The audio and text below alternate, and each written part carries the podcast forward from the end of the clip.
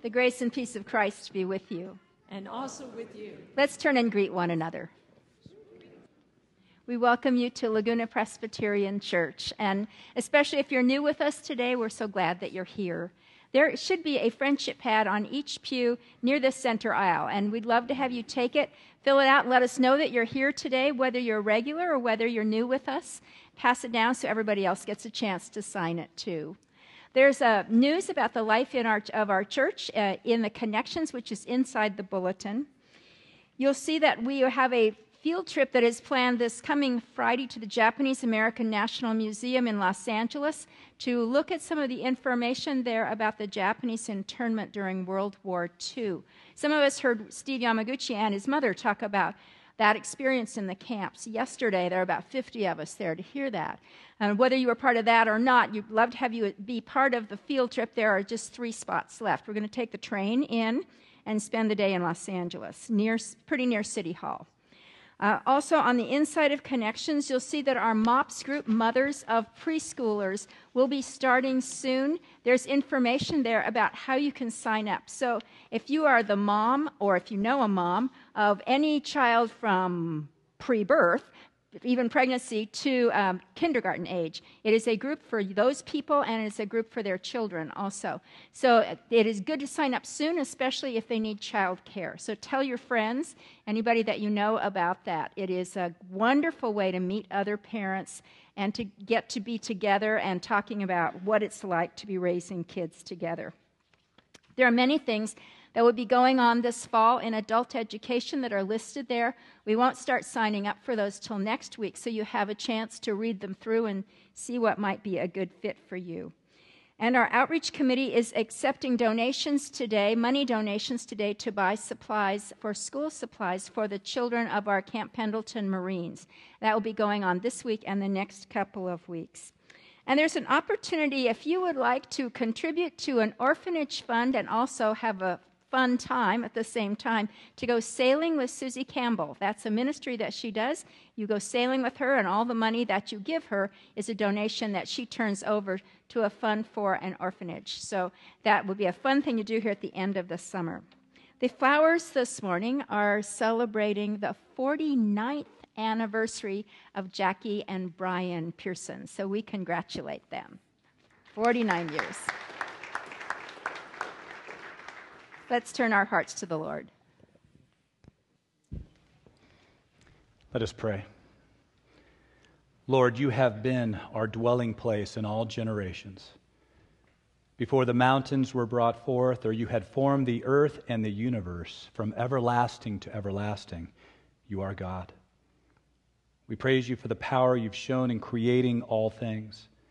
We thank you for your love in redeeming us and creating us anew in Christ.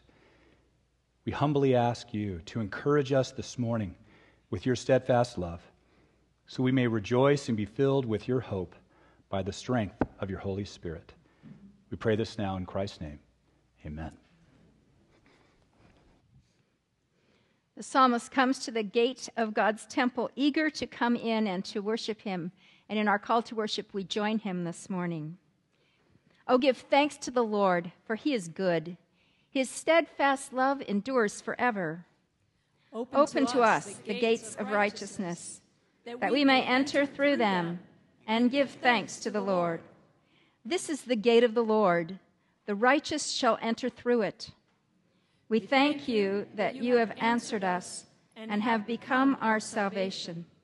The stone that the builders rejected has become the chief cornerstone. This is the Lord's doing. It is marvelous in our eyes.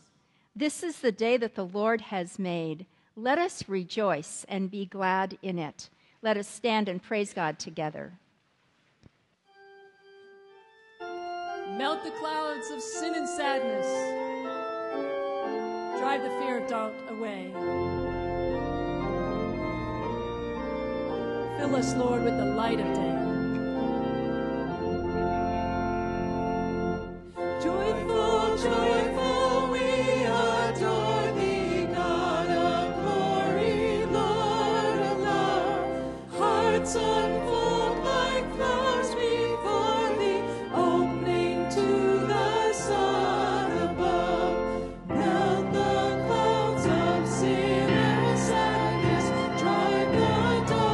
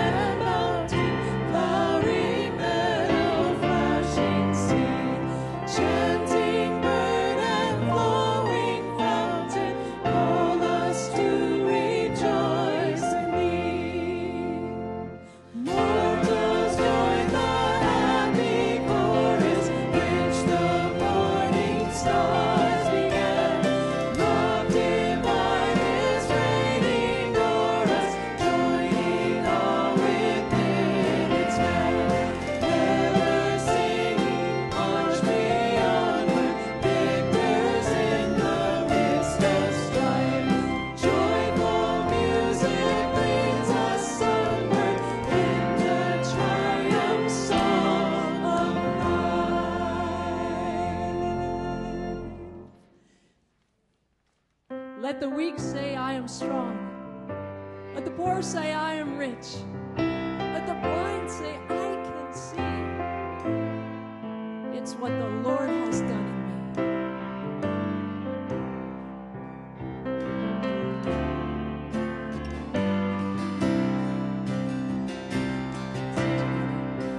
in me. Let the weak say, I am strong. Let the poor say, I am rich. Let the blind say,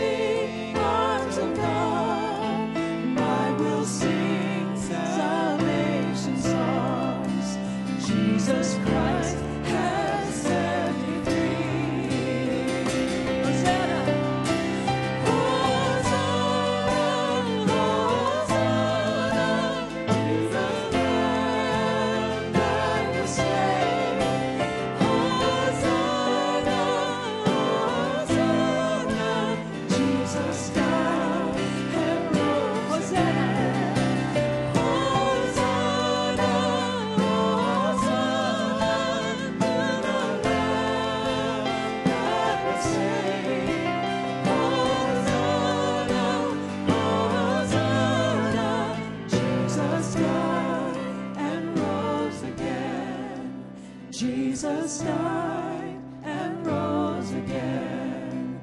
Jesus died and rose again. Church, great is the mystery of our faith. Christ has died, Christ is risen, Christ will come again. Amen. My soul longs for the Lord in a weary land. The wells are dry. I am empty, only dust in my hands. Oh, how I yearn for streams of mercy, where my soul can be restored. Come and drink, Jesus tells me. Come and drink and thirst no more. Oh, the fullness of Christ, Word of God, Word of life. Praise team will sing it first. We'll teach it to you, and then I'll invite you to sing verse 1 with us again. My soul longs for the Lord in a way.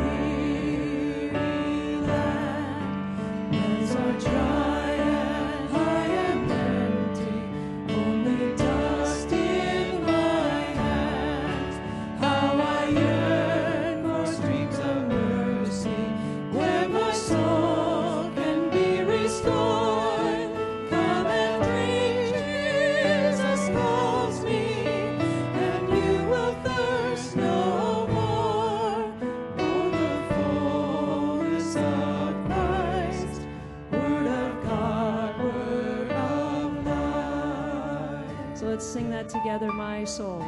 Ready? My soul longs for the Lord in a weary land. Those are dry and I am empty, only dust in my hands. How I yearn for streams of mercy, where my soul can be restored.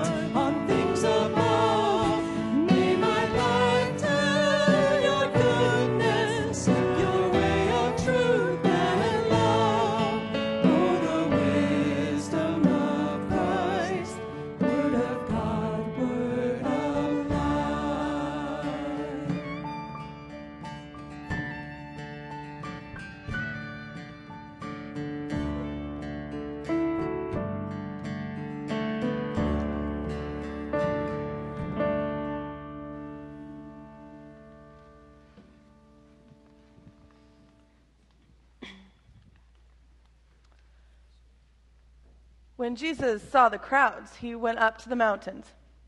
And after he sat down, his disciples came to him. Then he began to speak and taught them, saying, "You are the salt of the earth.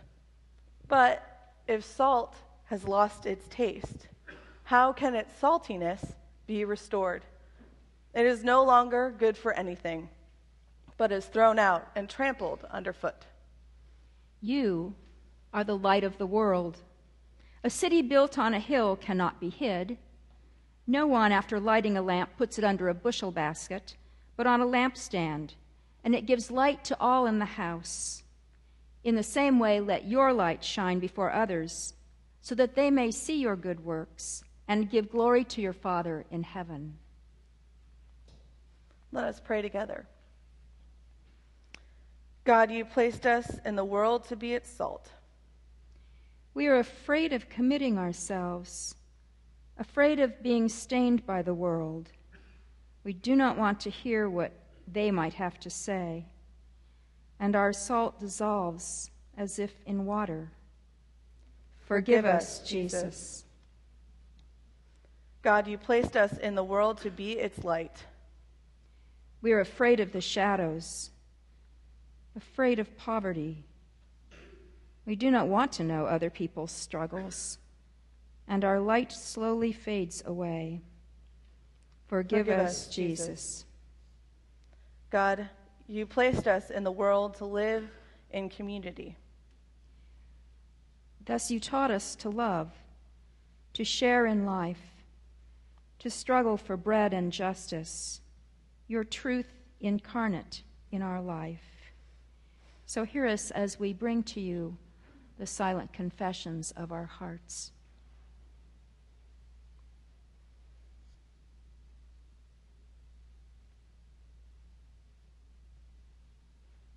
For we pray through Christ our Redeemer.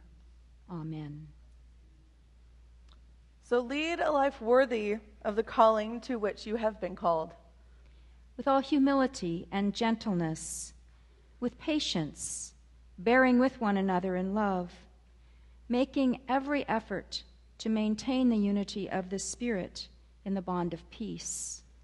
There is one body and one Spirit, just as you were called to the one hope of your calling. There is one Lord, one faith, one baptism, one God and Father of all, who is above all and through all and in all. This is the good news we proclaim. In Jesus Christ, we are forgiven. Thanks be to God. Amen.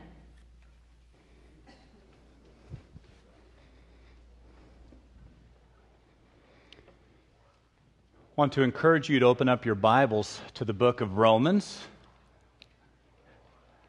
chapter 15. I believe it's on page 163 in the New Testament portion of your Pew Bible.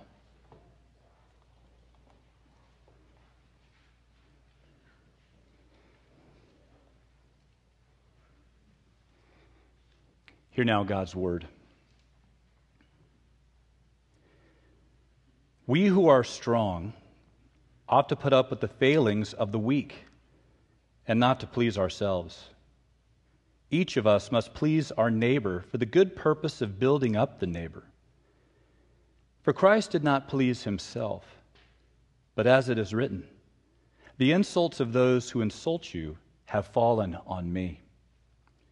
For whatever was written in former days was written for our instruction, so that by steadfastness and by the encouragement of the Scriptures we might have hope. May the God of steadfastness and encouragement grant you to live in harmony with one another in accordance with Christ Jesus, so that together you may with one voice glorify the God and Father of our Lord Jesus Christ. Welcome one another, therefore, just as Christ has welcomed you for the glory of God.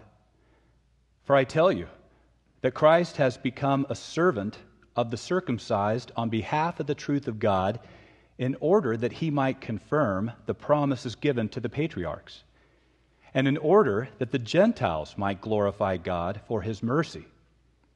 As it is written, therefore, I will confess you among the Gentiles and sing praises to your name.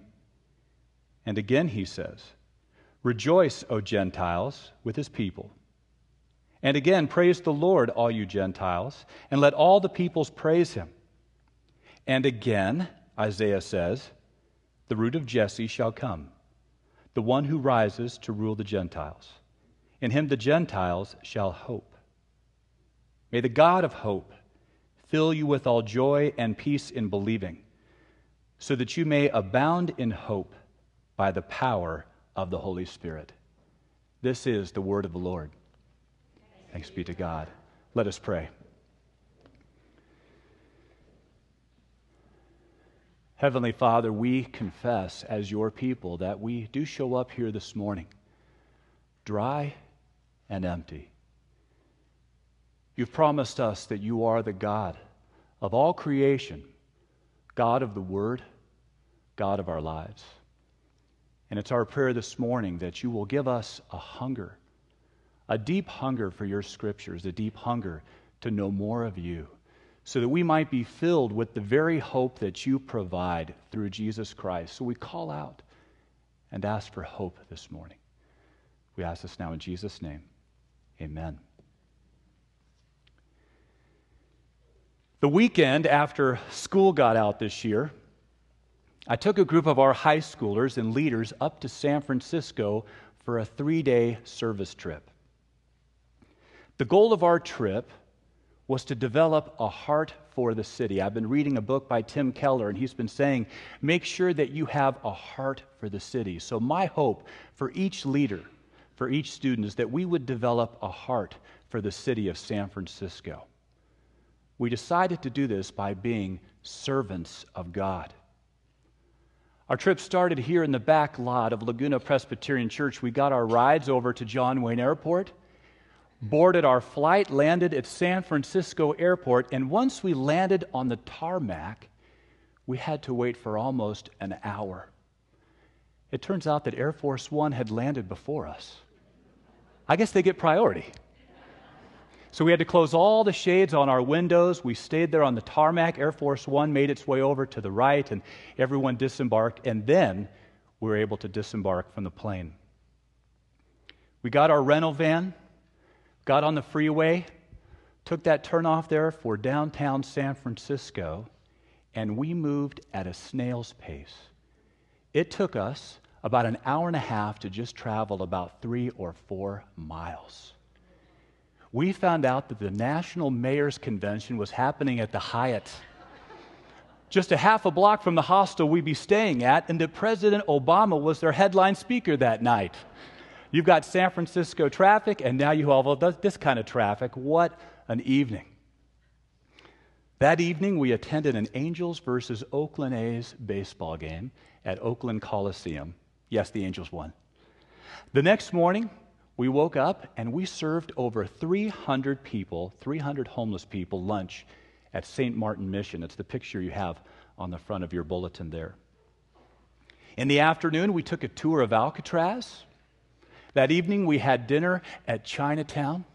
We took a night tour of San Francisco, finishing with dessert at Ben & Jerry's on the corner of Haight and Ashbury. And then we had a good night's sleep. The next morning is what I was really looking forward to. Not getting up at 6:30 in the morning, but it was our opportunity to serve breakfast to over 900 homeless people at Glide Memorial Methodist Church in the Tenderloin District. As we showed up there at 6:30, we were lined up just like this. The foreman of the operation, and they have an operation there, they know exactly what they're doing, went down the line and gave each of us our assignments. As he's making his way down the line, I'm thinking to myself, I hope I get the same job I had 2 years ago, a coffee pour. I love being the coffee pourer. You get to walk around. I can keep an eye on our students, make sure they're doing okay, talk with different homeless people. I get to hear some stories. It's what I was hoping for again. But just as the foreman was making his way down the line, this huge guy, this cook, came out from the back of the kitchen. He looked at me, looked at my name tag, and he said, "Steve, have I got a job for you today? Come with me to the back of the kitchen." We walked to the back of the kitchen, and Jonathan said, "Steve, this morning you're going to cook over 1,000 pieces of chicken." I put on my apron. I put on my nice hairnet. Many people made fun of me for that hairnet, but I made it cool. Jonathan showed me exactly what to do. So you start with this big bowl of chicken, and there were many bowls. You pour it in this big box of spices, and you get those chicken pieces in there, and you work those spices. You take those pieces of chicken one by one, and you put it in the hot fryer. Make sure you don't burn yourself. And after you put those chickens in there, you wait about 15 to 20 minutes. Once the chicken rises to the surface, it tells you it's done. You take this huge spoon that's porous, you pick up the chicken, pour it in the vat, and then you start all over again. I'm going to confess, the first batch, I'm doing this. I don't want to get my shoes going and my hair going, but by the time I got to the third batch, I'm in there. I'm really going for it. I'm making sure every piece of chicken is covered with that delectable powder. And Jonathan walked up to me after that third batch, and he said, "Steve, I want to warn you, by the time that you are done, you will smell like fried chicken for the rest of the day. You're going to have to shower at least 2 or 3 times. You're going to have to put those clothing through the wash a couple of times. But in the meantime, throughout the day, you will be covered with one of the most blessed scents in all of the world." By the end of that shift, I was saturated with the scent of chicken. It permeated my skin and my clothes. And for the rest of the day, I took notice of everybody's reactions and comments. When we went upstairs for the worship service that day, there were people I did not know sitting next to me. They'd take one sniff and they'd look at me. What has this guy been doing? We were in the rental van. One of our leaders, who I like, said, "What's that smell? Are we at Kentucky Fried Chicken?" We were sitting at the airport. A student looked at me and said, "What kind of cologne is that? Is that Call of the Wild?" My wife picked me up for the airport. She said, "Well, I'm looking forward to the story behind that aroma." And there was even a guy waiting behind me in line for that Southwest flight. And when he got up close to me, he goes, "Whoa!" God bless him. The one comment I remember and I enjoyed most of all was my son's, when he took the seat next to me on the airplane. He said, "Dad, sitting next to you is making me hungry." Now, as that plane took off and I was leaning back in my chair, hoping for some extra leg room, my son's comment caused me to ponder some questions for that next hour. I thought to myself, what do I really hunger for? Not chicken, that's for sure. But what kinds of things in my life do I really hunger for? What do we hunger for as Christians? What do you hunger for most in your life right now? I thought, how do we feed that hunger? When people spend time with us, when people sit next to you, when they are standing in line behind you, what would they think that you hunger most for in life? And by our example, what might they hunger for? And then my questions went even deeper, and there's one I thought about for most of the hour of the flight. What should the church hunger for most of all? Think about that right now. How would you answer that question? What should the church hunger for most of all? This is a pressing question for our time, isn't it? How a church answers that very question will have everything to do with how their people respond to God and to people. It will have everything to do with how a church ministers to their community. It will have every difference in the world in how they answer and live out that question. As I read Romans 15 over and over again throughout the week with the help of the Apostle Paul, the answer to that question became more and more clear to me. It's important to start with the context of this chapter. There's a lot in that chapter. And that chapter relates to the chapter before, chapter 14. Paul was speaking to a very diverse group of people. He was speaking to one diverse congregation. There were Jews and there were Gentiles. There were the strong and there were the weak. There were the rich and there were the poor.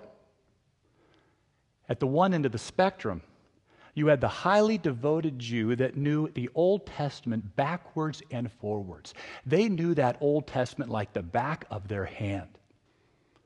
On the other end of the spectrum, you had a depraved, idolatrous Gentile sitting there with them who had no idea what the Old Testament was about.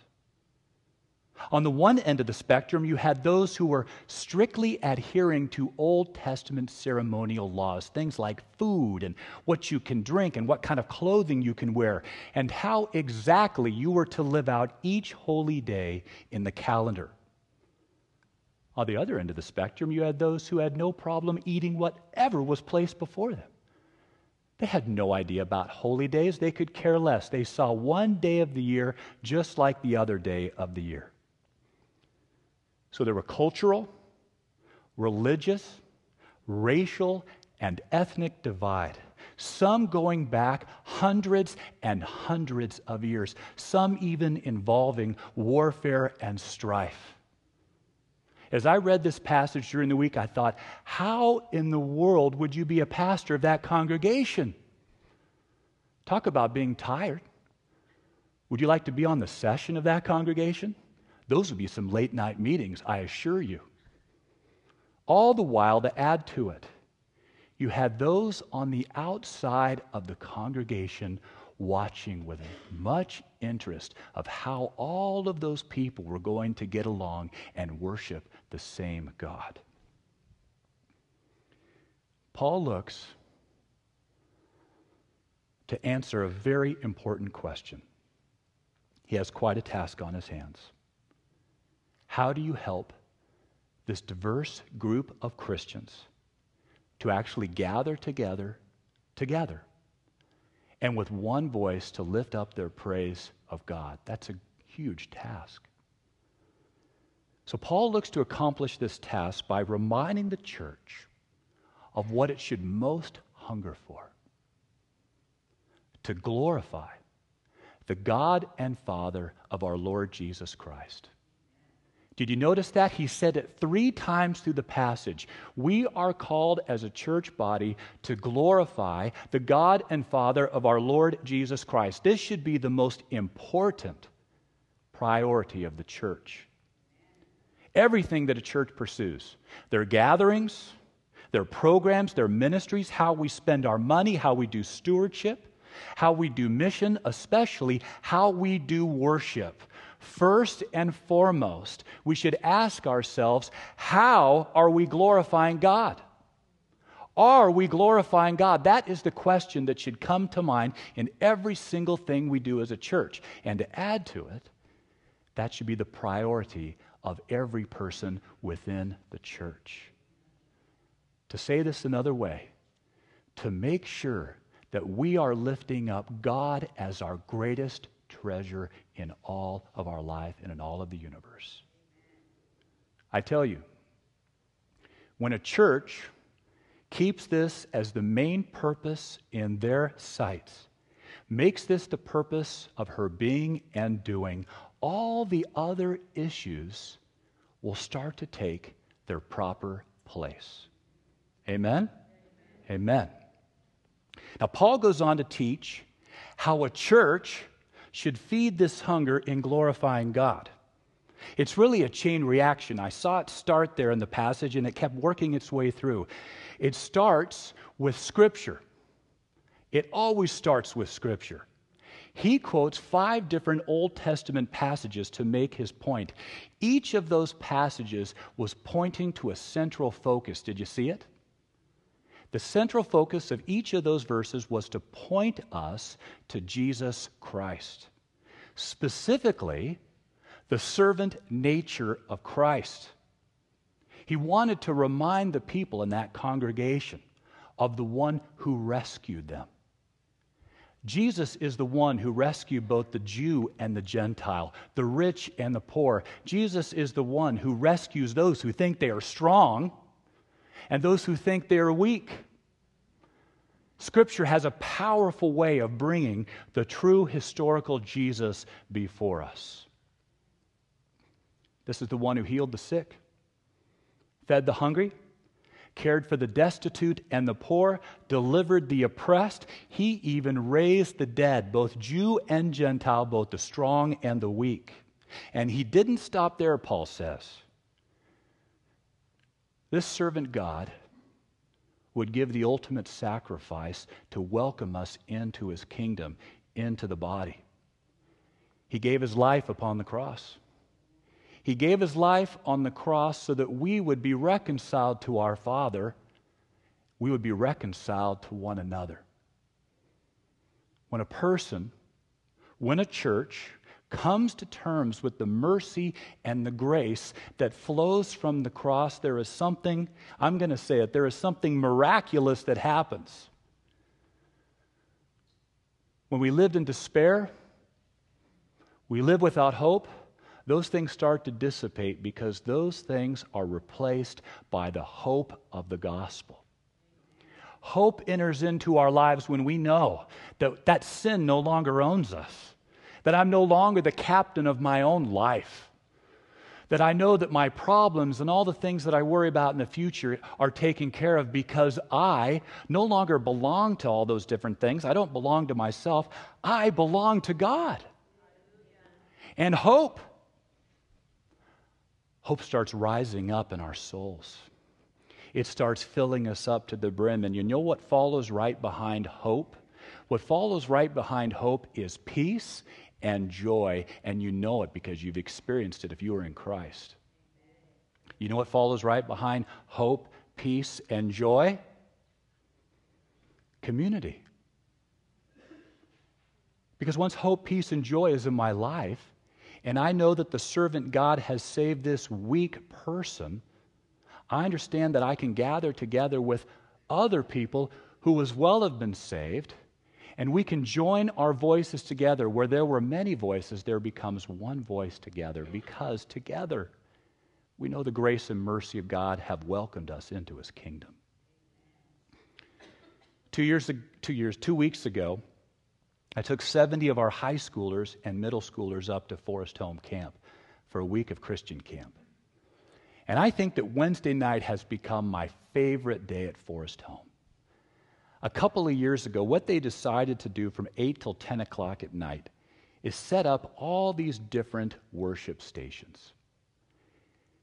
And you can decide which worship station to go to at first, and they break us up into boys and girls. So I was with our 20 high school boys and 4 high school leaders, and we decided the first worship station we would go to was the encouragement station.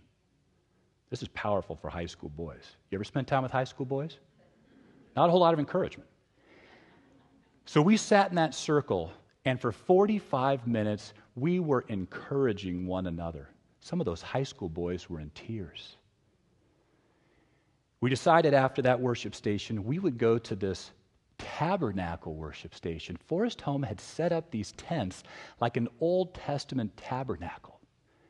And as you walk through, you read what each of the different items in the tabernacle represented. Everything from the showbread to the altar to the lampstand. It was fascinating. And they led us to that last room, which is the Holy of Holies, where the Ark of the Covenant would be. And they said in the reading, you'll notice the Ark of the Covenant is not in the Holy of Holies. You know what was there? The cross of Christ was there.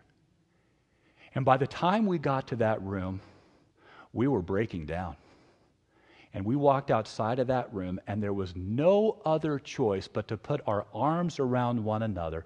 All of our interests, all of our differences, all of our different ages. But there we were with our arms around one another, worshiping and thanking God for what he's done for us in Christ. God was glorified. So now you see it? When a church hungers for the glory of God, feeding on Scripture, eyes fixed on Jesus and the cross, the voices of the many become the voice of the one. Why? Because we understand that we have been welcomed into the family of God together, and community starts to happen. And when community starts to happen that's filled with joy and peace and hope, those who are out there will begin to notice what we're hungry for. And that aroma will start flowing. And people will start smelling it. And they'll start seeing Jesus in us. And they'll see that we're a welcoming community. And they'll want to be a part of it because they're going to want this hope as well. When we finished our shift that Sunday morning at Glide Memorial Church, because we helped out, they saved a couple of pews for us up in the balcony. And when they took us from the basement where we were serving the homeless, we came through a door just like this, walking in front of everyone. I smelled like chicken. I looked terrible. We all looked grubby. Our hair was a mess. And as we walked up those stairs, and I had all these different things in my mind, how are we going to get to the airport? How are we going to do this, that, and the other? I looked up and I noticed something's going on. Something big time is going on. There were police lining that hallway. There were two policemen in front of the door. Police were surrounding the church, and then it hit me. Oh my goodness. This is the first Sunday after the shooting in Charleston, South Carolina. This is predominantly an African-American church. And as we walked up those stairs and they opened the door, I looked up as I walked through the door, and this part of the church was filled with mayors from the mayor's convention. And we walked down the center aisle, and people were patting us on the back as we walked down the center aisle. We went up and we sat in the pews, and you could feel something happening in that sanctuary that morning. As they were singing, people were worshiping God, people were glorifying God. Something was happening there. And the pastor came up and he preached this message on reconciliation. There was no hatred there that morning. There was love and there was a welcoming spirit. And he preached the reconciliation of Christ. And then he challenged and looked out at the mayor of Kansas City and said, I think I've heard that you can sing. I've heard that you can sing. Come on up and sing Amazing Grace. And the mayor of Kansas City got up and he came up there and he sang like an angel. And we all got up on our feet. We put our hands up and we held each other's hands. Think of all the cultures, all the different races, all the different backgrounds. We were holding hands up in the air together, hungry for the same thing, hungry for the glory of God that has brought us together. Because we've been reconciled in Christ, we've been reconciled to one another. And as I left there that morning, I was hungry. I was hungry for the glory of God. Hungry to go home and live to God's glory in my life and my family. To live to God's glory here in our congregation, that together, that aroma of Christ would rub off on us, that others would know of this sweet glory of God. Is that what you want for your life? That's what I want. Is that what you want for this church? That's what I want, as we continue to glorify the God and Father of our Lord Jesus Christ. Amen? Amen. Let us pray. Lord Jesus Christ, thank you that you have welcomed us into your blessed kingdom with all of our stories, all of our backgrounds, all the things that could divide. You bring us together with one voice because in common we have the cross of Jesus Christ, your blessed grace, and you as our God. So bless us. May we share this great aroma of Christ throughout our lives, our community, and this world. We ask this now in Jesus' name. Amen. I'd like to invite the ushers to come forward as we give of our tithes and offerings.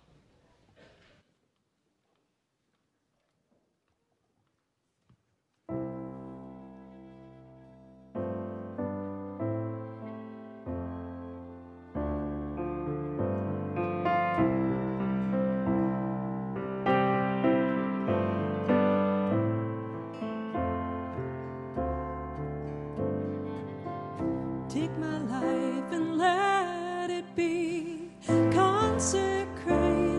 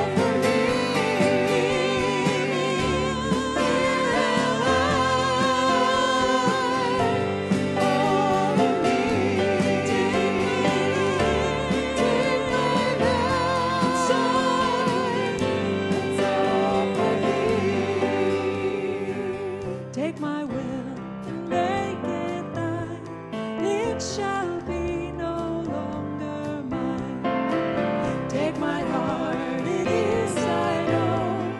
It shall be thy royal throne. Take my love, my Lord, I pour at thy feet the treasure store. Take myself.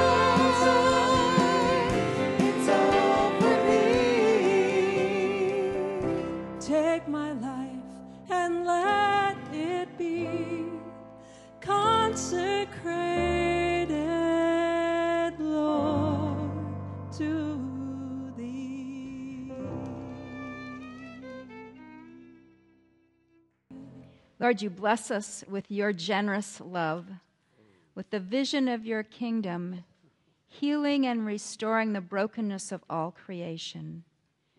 So we ask that you would bless us and also disturb us with that vision of your kingdom. As we voice our hopes to you now, would you strengthen us and move us into action for your glory?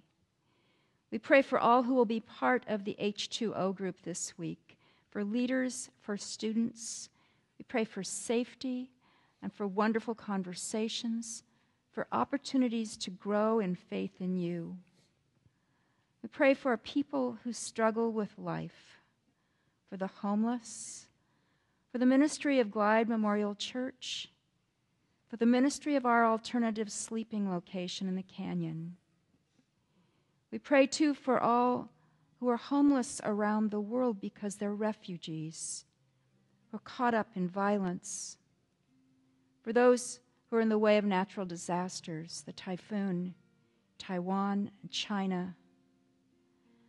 We pray for those who are ill, coping with pain, facing surgery, often fearing the worst, and for those who care for them, especially for those whose names we speak before you aloud now.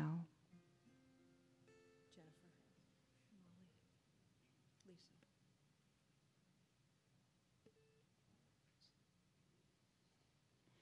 And so as we bring you these gifts, we also bring you ourselves, asking that you will use them and that you will use us for your purposes in this world, even as we pray for the day when your will is done on earth as in heaven, saying, Our Father, who art in heaven, hallowed be thy name.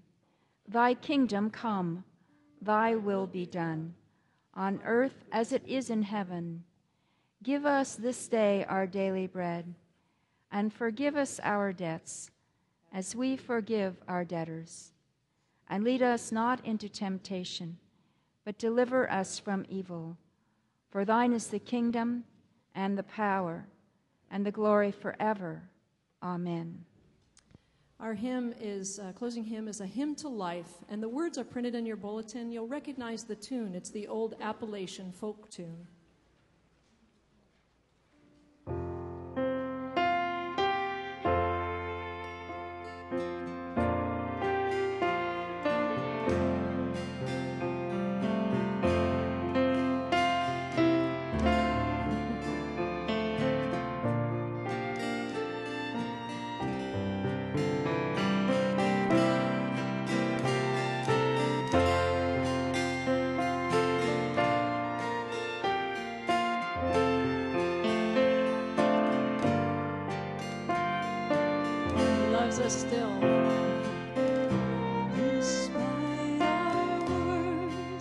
Oh,